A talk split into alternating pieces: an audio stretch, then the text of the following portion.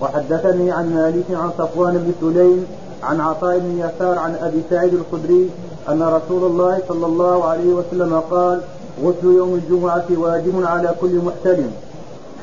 هذا الحديث أبي سعيد الخدري رضي الله تعالى عنه يقول إن الرسول صلى الله عليه وسلم قال غسل يوم الجمعة واجب على كل محتلم. لا تتعجل. في هذا الحديث مبحثان. الأول حكم الغسل والثاني في يوم الجمعة وقته. هذا الحديث منطوقه غسل يوم الجمعة واجب على كل محتلم. وأضيف الغسل إلى اليوم ما قالش غسل الجمعة غسل يوم الجمعة. فبعض الناس تمسك بالنسبة أو الإضافة والإسنادية إلى اليوم وقال الغسل لليوم. اغتسل قبل الجمعة أو بعدها؟ يصدق على أنه اغتسل إيش؟ يوم الجمعة. وسيأتي لمالك أن يرد عليه بإيراده النص كما هي عادته في غسل الجنابة. وجاء بعده بحديث أبي هريرة كغسل الجنابة وفسرها لنا. فيأتي أيضا غسل يوم الجمعة أهو للجمعة أو لليوم. سيبينه مالك بالنص الذي يأتي به بعد هذا. بقي الكلام على الحكم واجب. الذين أخذوا بظاهر النص قالوا عمر قال لعثمان على رؤوس الأشهاد وأنت تعلم أن رسول الله كان يأمر. والأمر ابتداء للوجوب. فجاء هنا هذا النص صريح.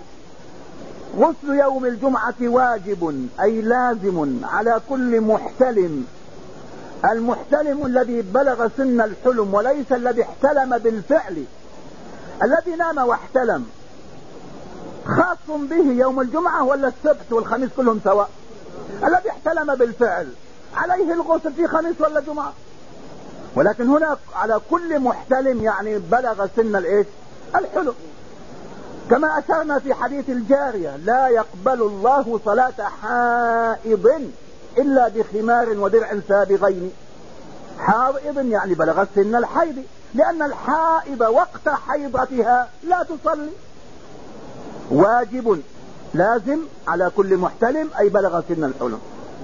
الذين قالوا بوجوب الغسل أخذوا بهذا النص. والآخرون كما ناقشوا في قضية عمر وعثمان أيضا ناقشوا وردوا هذا الوجوب بالحديث الآخر وهو صحيح. من توضأ يوم الجمعة فبها ونعمت. ومن اغتسل فالغسل أفضل. وأوردنا حديث عائشة رضي الله تعالى عنها وهو في الصحيحين. قالت كانوا يعتملون أو يقومون بأعمالهم بأنفسهم. وكان المسجد ضيق. وكان الوقت حار. فدخل صلى الله عليه وكانوا يعرقون فدخل صلى الله عليه وسلم المسجد. تظهر منهم روائح يتأذى بعضهم من بعض. وفي بعض رواياتها فدخل رجل على النبي صلى الله عليه وسلم فوجد منه ريح فقال لو اغتسل بعضكم أو لو اغتسل أحدكم هذا اليوم فحث على الغسل في هذا اليوم وقال ابن عباس فلما فتح الله عليهم وجيء بالعلوج يعالجون أعمالهم رفع الوجوب وبقي الطلب وبقي الندب من توضأ فبها ونعمت ومن اغتسل فالغسل أفضل.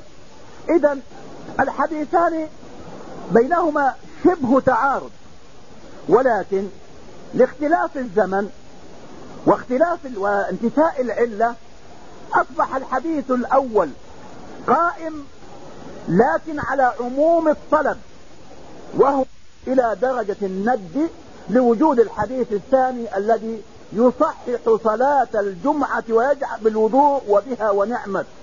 وينص على أن الغسل ومن اغتسل فالغسل فالغسل أفضل. اذا يكون على الأفضلية.